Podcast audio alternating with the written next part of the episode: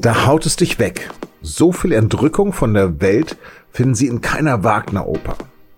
Das hat ein CDU-Politiker über seine Parteifreunde Nikolaus Löbel und Georg Nüßlein kürzlich in der SZ gesagt. Die beiden haben mitten in der Corona-Krise gehörige Provisionen für die Vermittlung von Schutzmasken kassiert. Es geht hier um Raffgier, sagt unser Korrespondent im Hauptstadtbüro Stefan Braun, mit dem ich über die Affäre gesprochen habe. Sie hören auf den Punkt, den Nachrichtenpodcast der Süddeutschen Zeitung. Mein Name ist Lars Langenau. Schön, dass Sie zuhören.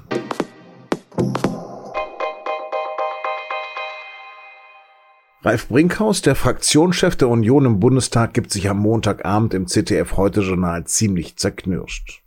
Es gehört auch dazu, dass man mit dem Gefühl für die Situation entsprechend auch äh, umgeht. Was ist äh, anständig, äh, was ist Moral? Und äh, das war bei den beiden Abgeordneten, die jetzt aus unserer Fraktion ausgeschieden sind, offensichtlich nicht der Fall. Aber nochmal, ich will da überhaupt nichts beschönigen und ich will da überhaupt nichts kleinreden. Äh, wir haben da Fehler gemacht, wir haben nicht genug hingeschaut, das muss besser werden und äh, das ist jetzt unsere Aufgabe. Alle Fakten müssen auf den Tisch, fordert Brinkhaus. Er will scharfe Konsequenzen und einen neuen Verhaltenskodex für die Abgeordneten seiner Fraktion. Auslöser sind die Privatgeschäfte von zwei Bundestagsabgeordneten von CDU und CSU. Die sollen sich an der Vermittlung von Corona-Schutzmaßnahmen bereichert haben. Konkret soll die Firma des jungen CDU-Politikers aus Mannheim, Nikolaus Löbel, dafür Provisionen von rund einer Viertelmillion Euro kassiert haben. Inzwischen ist er aus der CDU ausgetreten und hat sein Mandat niedergelegt. Außerdem soll der CSU-Abgeordnete und Vize-Fraktionschef Georg Nüßlein aus Neu-Ulm eine sechsstellige Eurosumme für die Vermittlung von Lieferverträgen für FFP2-Masken kassiert haben. Der CSU-Generalsekretär Markus Blume sagt zu der Causa, Wer sich an der Not bereichert, lässt es am moralischen Kompass und auch an politischem Anstand fehlen. Ein solches Verhalten widerspricht fundamental unseren Grundwerten und ist mit den Grundsätzen der CSU nicht vereinbar. Nüßlein hat inzwischen sein Amt als Fraktionsvize niedergelegt, ist er aus der Fraktion ausgetreten und hat nun auch der CSU den Rücken gekehrt. Ob bei der Union ein Flächenbrand droht und wie sich das auf die Landtagswahlen am Sonntag auswirken könnte, darüber habe ich mit meinem Kollegen Stefan Braun am Telefon in Berlin gesprochen. Stefan, persönliche Bereicherung, Raffgier, Vetternwirtschaft, Dealer, moralisches Versagen.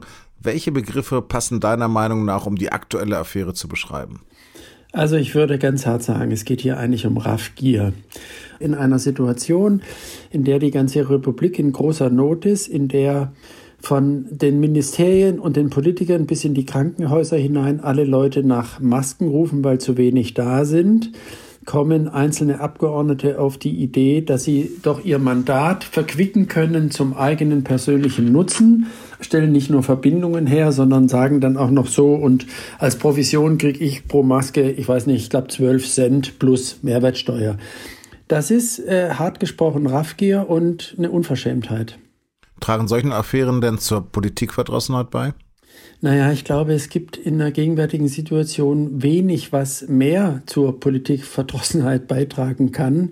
Einfach weil die Leute sehen, und natürlich irgendwie dringend äh, dem, was die Politik in Berlin beschließt oder auch was die Landesregierungen beschließen, vertrauen können muss.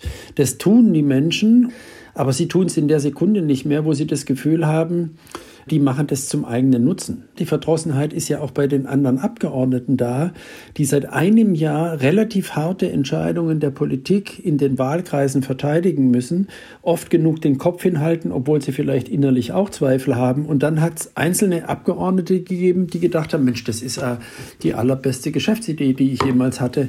Das ist Verdrossenheit pur. Okay, verstanden habe ich jetzt, es ist moralisch verwerflich, aber ist daran noch etwas strafrechtlich relevant? Das Problem ist also bei Nüßlein, dem CSU-Abgeordneten Georg Nüßlein, ist, gibt es ja den Anfangsverdacht. Deswegen war die Staatsanwaltschaft auch in seinem Büro und hat seine Computer untersucht, ob er sozusagen entweder bestechlich war oder selber versucht hat, auch äh, zu bestechen. Das ist sofort strafrechtlich relevant, wenn es denn bestätigt wird. Bei dem zweiten Abgeordneten, Nikolaus Löbel aus Baden-Württemberg, aus dem Mannheim, ist es bislang nicht so. Der hat schlicht und einfach quasi eine Rechnung gestellt und das Geld bekommen. Also würde ich sagen, strafrechtlich kein Problem. Aber es gibt äh, im, in der Geschäftsordnung des Bundestages einen Passus, der eigentlich ganz klar sagt, du darfst nicht aus deinem Mandat einen privaten finanziellen Nutzen ziehen. Und genau das hat er natürlich gemacht. Man muss immer dazu sagen, die klassische Arbeit eines Abgeordneten besteht auch darin, dass er in solchen Fällen vermittelt. Das, was nicht sein darf, ist, dass er dadurch auch noch Geld verdient und in die eigene Tasche steckt. Wie verteidigen die beiden sich denn selbst? Ich glaube, dass sie das inzwischen beide nicht mehr tun. Der kleinere Fisch, sage ich mal, der Löbel hat ja am Anfang gesagt, es sei alles legal und es seien quasi marktübliche Provisionen gewesen, die er da eingestrichen hat. Aber das war schnell vorbei. Ich glaube, dass die moralische Ebene ihnen vorher nicht bewusst war und ihnen jetzt keinen Spielraum mehr lässt, das irgendwie zu verteidigen. Bislang sind es ja nur diese beiden Politiker. Könnte sich das noch ausweiten? Ich würde immer sagen, ja, das kann sich ausweiten. Ich will jetzt keine falschen Verdächtigungen formulieren, aber ich wäre jetzt auch sehr vorsichtig mit der Prognose, dass das die einzigen beiden waren. Selbst die Fraktionsspitze kann bislang nur hoffen und glauben, dass sie im Augenblick noch keine Kenntnis von neueren Dingen haben. Aber die Wahrscheinlichkeit kann keiner ausschließen. Könnte es auch andere Parteien betreffen? Also jetzt würde ich mal vorsichtig sagen, dass die ganzen Bösewichte grundsätzlich nur in der CDU-Fraktion oder in der Unionsfraktion sitzen, halte ich für relativ unwahrscheinlich. Auch in, äh, in anderen Parteien gibt es Leute, die mal in die eigene Tasche wirtschaften wollen. Aber in diesem speziellen Fall würde ich sagen, nach allem, was wir bislang wissen, muss der Blick auf die Unionsfraktion gerichtet sein. Was hat es denn mit diesen 9.999 Euro auf einer Spendengala für Jens Spahn überhaupt auf sich? Das ist sozusagen jetzt ein etwas anderen Fall, der aber auch für die Union außerordentlich heikel ist. Äh, Hintergrund dieser Geschichte ist es, dass Jens Spahn äh, nicht nur in einer, sagen wir mal, Corona-technisch schwierigen Zeit zu einem Abendessen nach Leipzig gefahren ist, sondern dieses Abendessen bestand daraus, dass zwölf Spender für die CDU, und zwar für seinen eigenen Wahlkreis, an diesem Abend zusammensaßen und die haben alle 9.999 Euro gespendet für den Wahlkreis und Wahlkampf von Jens Spahn. Der Hintergrund ist, ab 10.000 Euro musst du sozusagen deinen Namen öffentlich bekannt geben. Dann wird auch der Bundestagsverwaltung bekannt, wer hat da für wen gespendet. Deswegen hat diese 9.999 einfach einen unglaublichen Ruch, dass man genau diese Sache unterschreiten wollte. Das ist nicht illegal, aber es fühlt sich sehr illegitim an. Was kann denn das Lobbyregister ändern, das ja gerade eingeführt wurde? Das Lobbyregister steht als Symbol dafür, dass äh, auch die Parlamentarier insgesamt äh, für eine größere Transparenz eintreten. Ich glaube, in dem konkreten Fall zum Beispiel des Mannheimer Abgeordneten Nikolaus Löbel hätte das ein schärferes Lobbyregister überhaupt nichts gebracht, weil die Transparenz alleine noch nicht dazu geführt hätte, dass Herr Löbel nicht Provision verlangt für die Vermittlung von Masken. Das ist am Ende in so einem Fall hängt komplett an den moralischen Wertvorstellungen oder eben nicht Wertvorstellungen eines Abgeordneten. Am kommenden Sonntag sind Wahlen in Rheinland-Pfalz und Baden-Württemberg. Welche Bedeutung könnte jetzt diese Affäre dafür spielen?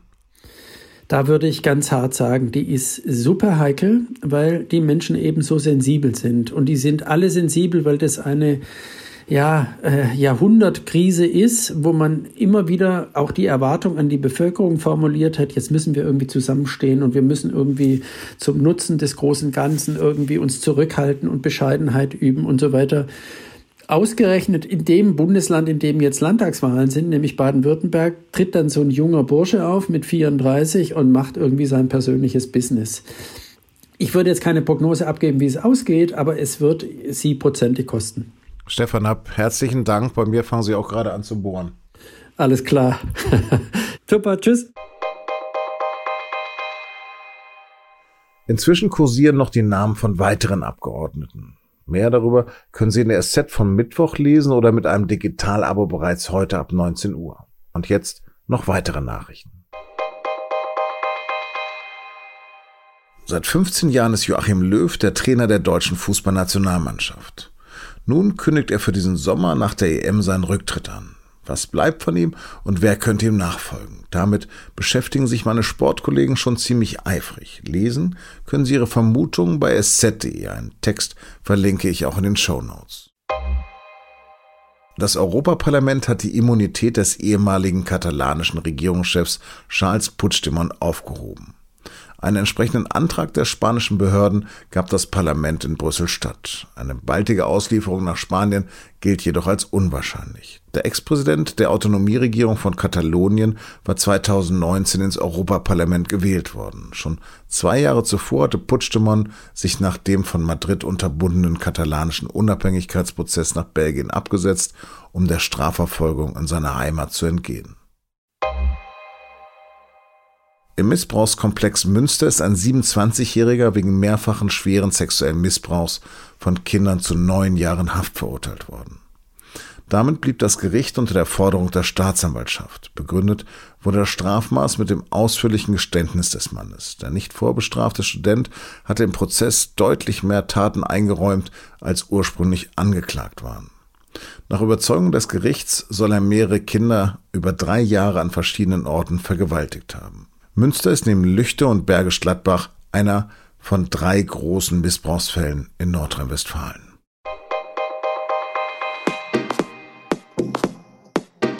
Haben Sie trotz aller Corona-Schutzmaßnahmen den Kontakt zu Freunden, Familie und Kollegen und Kolleginnen halten können?